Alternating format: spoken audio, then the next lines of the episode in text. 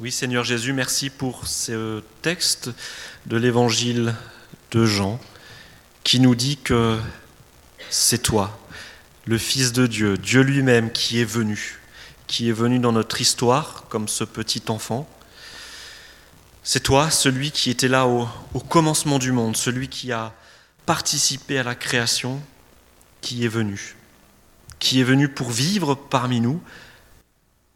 Toi, le grand Dieu, tu es venu vivre comme un homme, tu es venu vivre comme un frère, et nous voulons te remercier pour ce que tu as fait il y a 2000 ans de cela. Merci pour ton amour. Et Seigneur, si tu es venu, c'est parce que tu avais un projet pour nous. Tu avais des choses à nous enseigner. Tu as une vie à nous offrir. Et Seigneur, c'est dans cette vie que nous voulons rentrer. Alors Père, viens aujourd'hui apporter ta lumière dans nos cœurs, afin que nous puissions te voir tel que tu es, comprendre qui tu es, comprendre ce que tu attends de nous, voir nos vies telles qu'elles sont vraiment et nous mettre en mouvement à ta suite. Merci pour ton amour, merci parce que tu ne nous abandonnes jamais, et c'est pour cela que nous pouvons te dire, Seigneur, viens maintenant par ton esprit nous aider à comprendre ta parole. Amen. Amen. Alors je vous invite à ouvrir vos Bibles dans l'évangile de Luc. Sinon on peut afficher le texte dans la version du semeur. Et le texte de ce matin va peut-être vous rappeler le texte que Marc et Mireille nous ont partagé ce matin. Un texte qui nous parle de la venue de quelqu'un. Voilà ce que nous dit le texte de Luc 3. Luc 3, versets 1 à 6. « La 15e année du règne de l'empereur Tibère, Ponce-Pilate était gouverneur de la Judée. Hérode régnait sur la Galilée comme tétrarque, son frère Philippe sur l'Iturée et la Traconite, Lysanias sur l'Abilène. Han et Caïphe étaient grands prêtres. Cette année-là, Dieu confia son message à Jean, fils de Zacharie, dans le désert. Jean se mit à parcourir toute la région du Jourdain.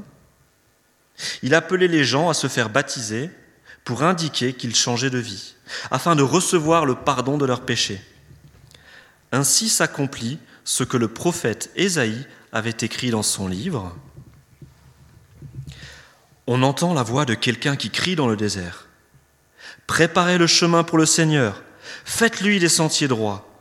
Toute la vallée sera comblée, toute montagne et toute colline seront abaissées, les voies tortueuses deviendront droites, les chemins rocailleux seront nivelés, et tous les hommes verront le salut de Dieu. » Amen. Jusqu'ici notre lecture.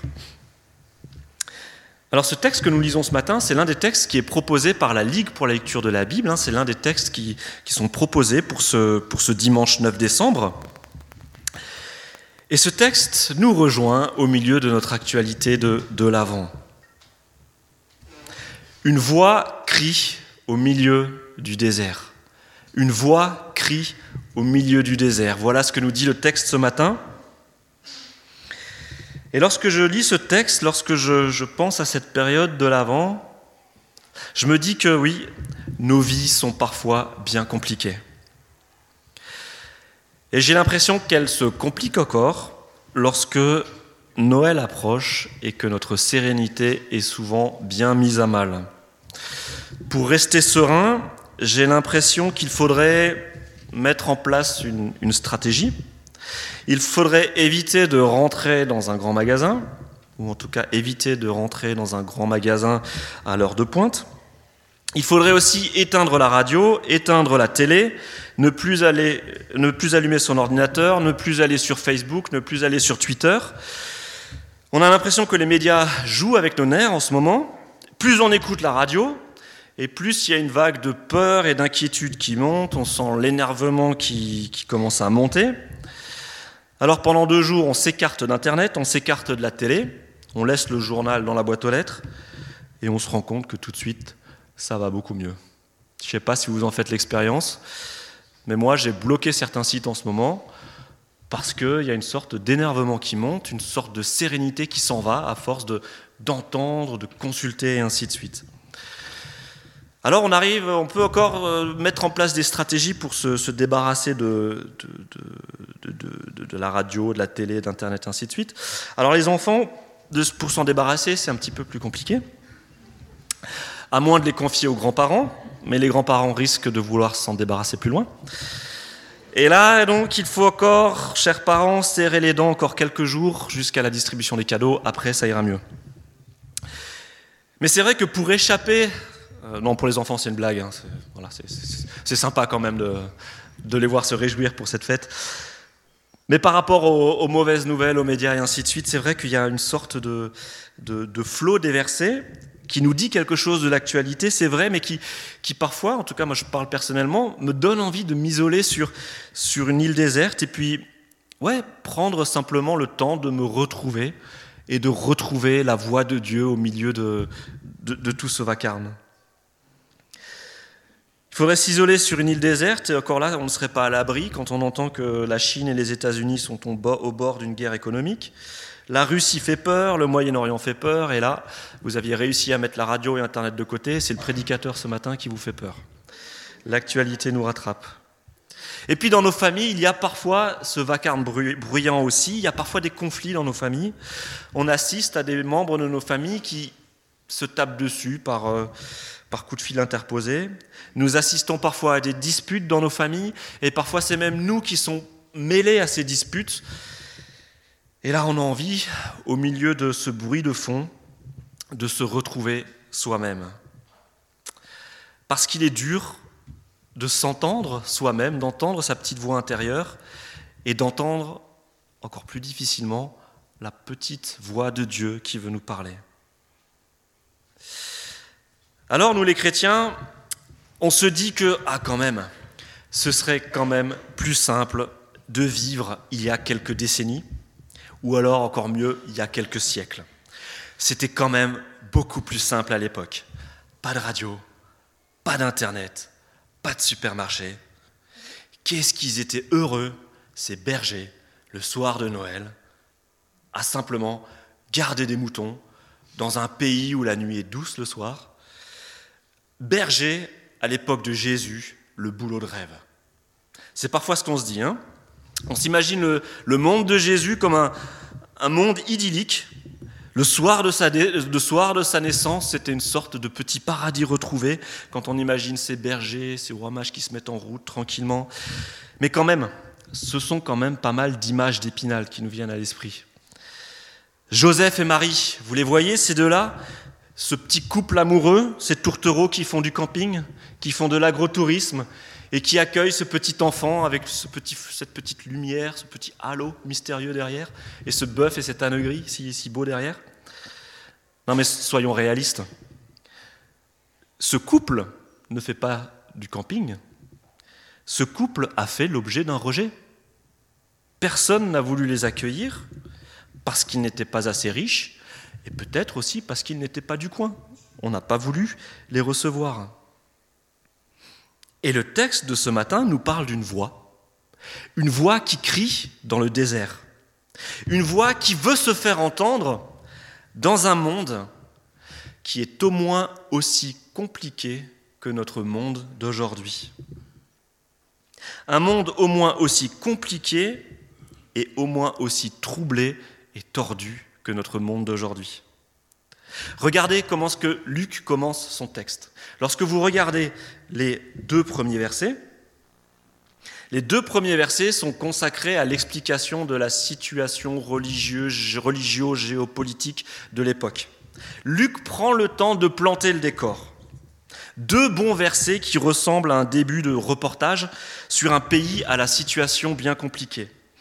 Luc nous dit qu'en ce temps-là, c'est l'empereur romain Tibère qui règne. Et Luc insiste sur la date. Si on refait le calcul avec notre calendrier à nous, nous sommes aux environs de l'automne 27 ou l'automne 28. suivant la manière dont on calcule les règnes des empereurs. Donc en gros, Luc nous dit, ce que je vais vous raconter, c'est de l'histoire. Et je vais vous raconter un moment d'histoire dans une situation particulièrement compliquée. La région dans laquelle Jésus s'apprête à accomplir son ministère, donc on est au commencement, au tout début du ministère de Jésus. Ce texte ne nous parle pas du Jésus dans la crèche, mais nous parle du Jésus qui est sur le point d'attaquer son ministère. Et ce texte nous parle des débuts de son cousin Jean-Baptiste. Jean-Baptiste, dont la mission était de préparer le terrain pour le Christ qui allait passer derrière lui pour accomplir sa mission. Et donc cette région dans laquelle Jean-Baptiste et Jésus s'apprêtent à œuvrer, c'est une région qui est militairement dominée par les Romains. Okay ? C'est un pays qui est en situation d'occupation. Et c'est un préfet, Ponce-Pilate, qui représente l'autorité de Rome. Donc Rome est à Rome, mais comme il faut bien asseoir la domination sur le pays dont on parle aujourd'hui, l'Israël de l'époque, il faut un préfet, un représentant de Rome. Et puis pour faire régner la paix sur une population un petit peu indocile, on dit que les Français sont un peuple qui est difficile à gouverner, un peuple qui descend assez rapidement dans la rue. Le peuple hébreu, c'est aussi un de ces peuples qui ne se laisse pas faire. Et effectivement, dans ce temps-là, il y avait pas mal de rébellions et il fallait que Rome réussisse à mater cette rébellion pour pouvoir installer son pouvoir. Et comment est-ce que Rome avait fait ? Rome avait mis un préfet, mais en plus, Rome avait mis des gens du coin, des dirigeants issus de la population, mais des dirigeants quand même qui étaient payés par les Romains et des dirigeants qui étaient liés par la famille à des dirigeants romains et ainsi de suite, une sorte de mafia, mais qui permettait d'établir la mainmise sur le peuple. Le texte nous parle de Hérode, le tétrarque de Galilée, Philippe de la Traconitide, Lysanias de l'Abilène. Donc voilà, on se partage le gâteau. Et puis on se dit, c'est compliqué au niveau politique. Mais au niveau religieux, vous avez vu, Luc nous dit qu'il y avait deux grands prêtres. Un grand prêtre qui s'appelle Han, j'insiste sur le H, c'est un homme en fait, c'est Han. Et puis Caïphe.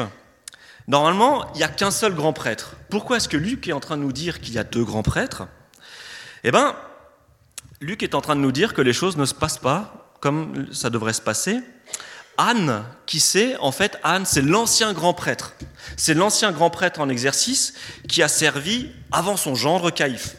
Donc Han a servi, ensuite c'est son gendre qui entre en scène, mais Luc nous dit que Han était encore grand prêtre. Donc on comprend derrière tout ça que si le gendre était aux affaires, c'est derrière le beau-père qui tirait les ficelles. Donc même au niveau religieux, c'était hyper compliqué. Bref, quand on regarde ces deux versets qui commencent notre texte de ce matin, on se rend compte que Jean-Baptiste et Jésus s'apprêtent à travailler dans un pays où la situation religio-géopolitique, elle n'est pas simple, avec une grogne latente contre les dirigeants et les impôts qui nous rappellent quand même notre actualité d'aujourd'hui et nos gilets jaunes. Mais c'est au milieu de ce méli-mélo politico-religieux sur fond d'insurrection du peuple que retentit une voix. Une voix crie dans le désert. Et qui l'entendra ? Cette voix, c'est celle de Jean-Baptiste. Et Jean-Baptiste, tel un prophète de l'Ancien Testament, Dieu va l'envoyer porter un message aux hommes et aux femmes de son temps. Parce que Dieu, après des siècles de silence, s'apprête à remettre en route la machine. Dieu avait fait des promesses à son peuple à la fin de l'exil. Dieu avait ramené son peuple en Israël. Mais la situation était restée très, très, très compliquée. Et le texte de ce matin nous dit que lorsque Jésus commence sa mission, la situation est toujours très, très compliquée. Mais Dieu s'apprête à remettre en route la machine. Dieu s'apprête à accomplir les promesses. qu'il avait faite 600 ans plus tôt, notamment par la bouche du prophète Ésaïe. Et c'est pour ça que Luc nous cite ce que Jean-Baptiste dit. Ce que Jean-Baptiste est en train de dire et de vivre et de faire, c'est ce que Ésaïe 600 ans plus tôt avait annoncé. On peut lire ces passages, c'est le verset 4. « Ainsi s'accomplit ce que le prophète Ésaïe avait écrit dans son livre.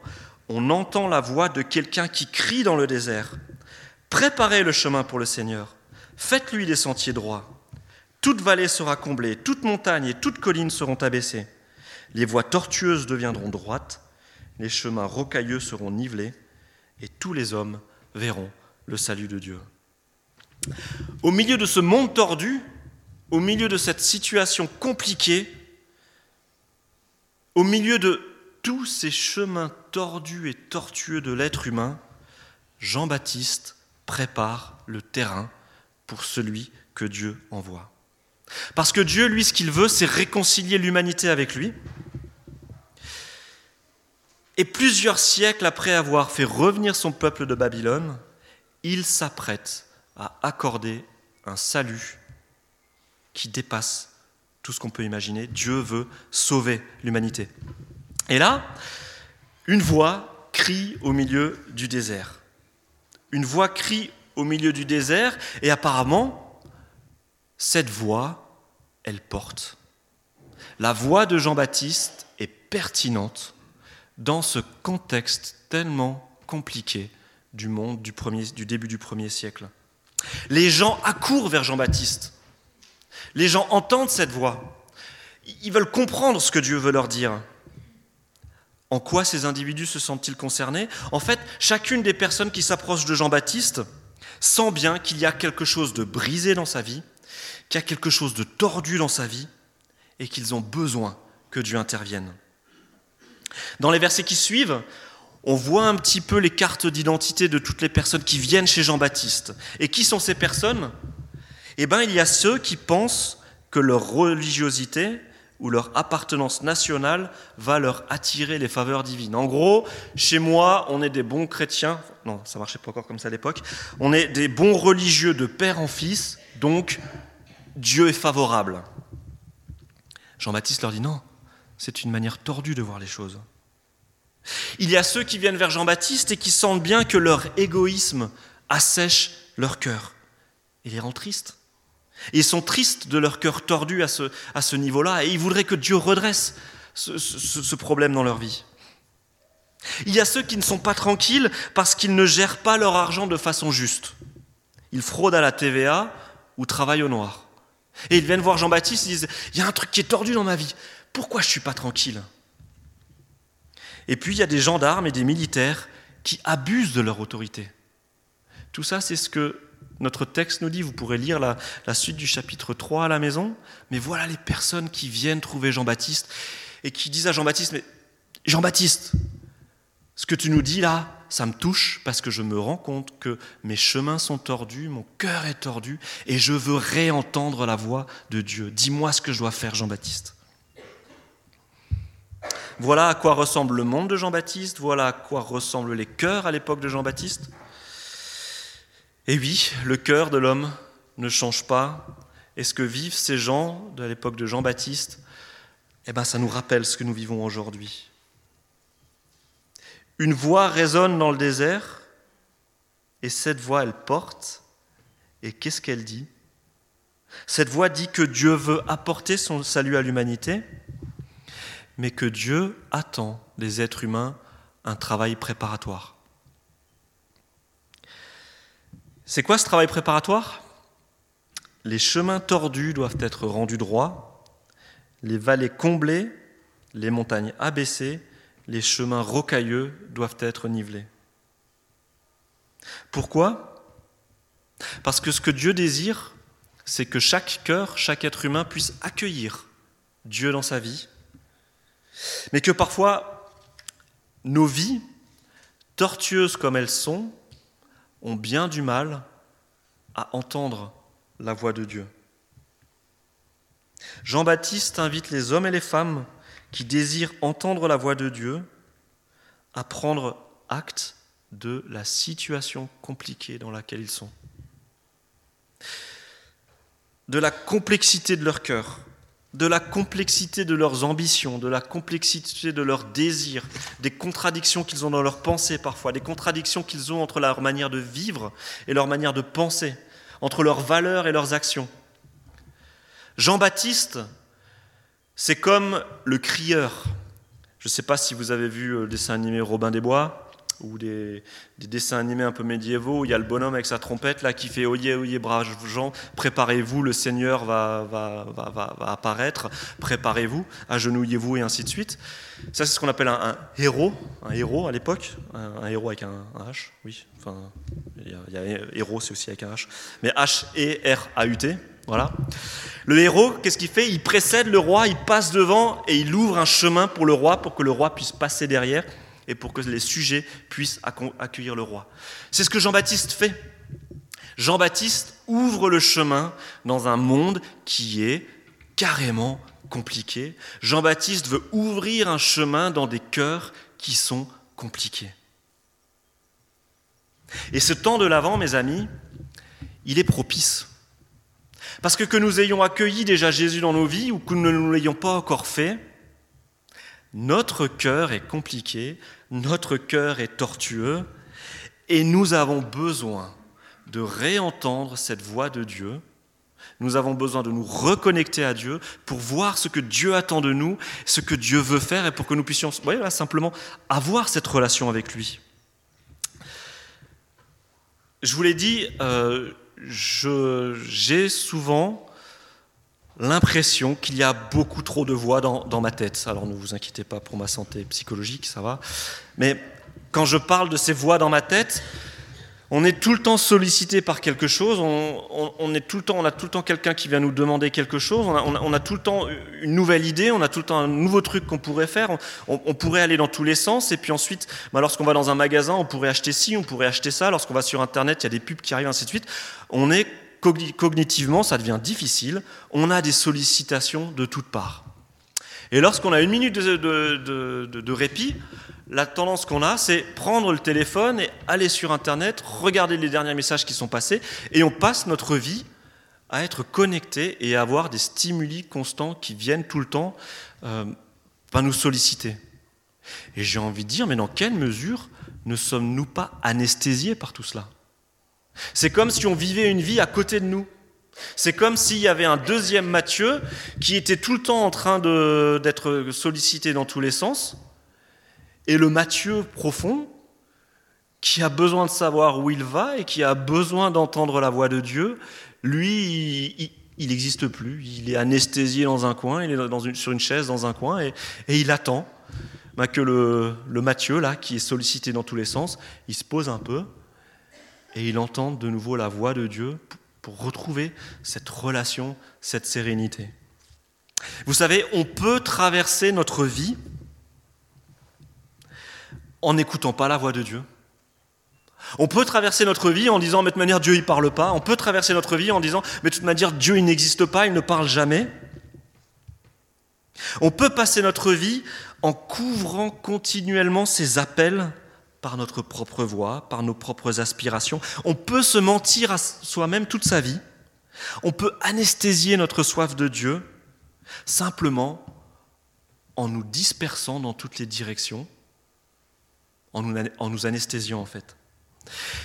Et le temps de l'Avent, c'est un temps où Dieu veut nous envoyer une petite décharge. Dieu veut tirer sur la petite cordelette là, qui tient le ballon là, et le faire redescendre le ballon. Tiens, attends, Matthieu, descend, on va se poser, c'est Noël. Prépare-toi à accueillir ton roi, pose-toi, va dans le désert, va dans un endroit où il n'y a pas de téléphone, il n'y a pas de sollicitation, prends du temps pour toi et écoute la voix de Dieu, prépare le chemin pour ton Dieu dans ta vie. La voix de Dieu nous appelle, son amour est là, son salut est là. Saisissons en ce temps de l'Avent l'occasion de faire taire toutes les voix qui parasitent. Faisons taire toutes ces voix, retrouvons des temps de désert, des temps où nous nous enfermons dans notre chambre, où nous allons nous promener, même s'il fait un petit peu moche, c'est pas grave, on va se promener, on prend son kawaii, son parapluie, on se déconnecte de ce monde qui nous sollicite tellement, et on écoute à nouveau la voix de Dieu.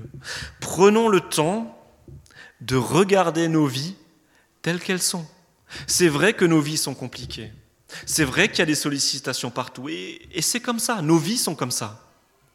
Mais nous avons besoin de moments où nous nous retrouvons avec notre Dieu. Alors qu'en ce temps de l'Avent, vous puissiez, pour un temps, faire taire toutes ces petites voix qui vous sollicitent et retrouver l'essentiel. Parce qu'après tout, cette voix de Dieu, cette relation avec Dieu, c'est ce que nous avons de plus précieux dans notre vie. Ne passons pas à côté. Amen. Je vais prier.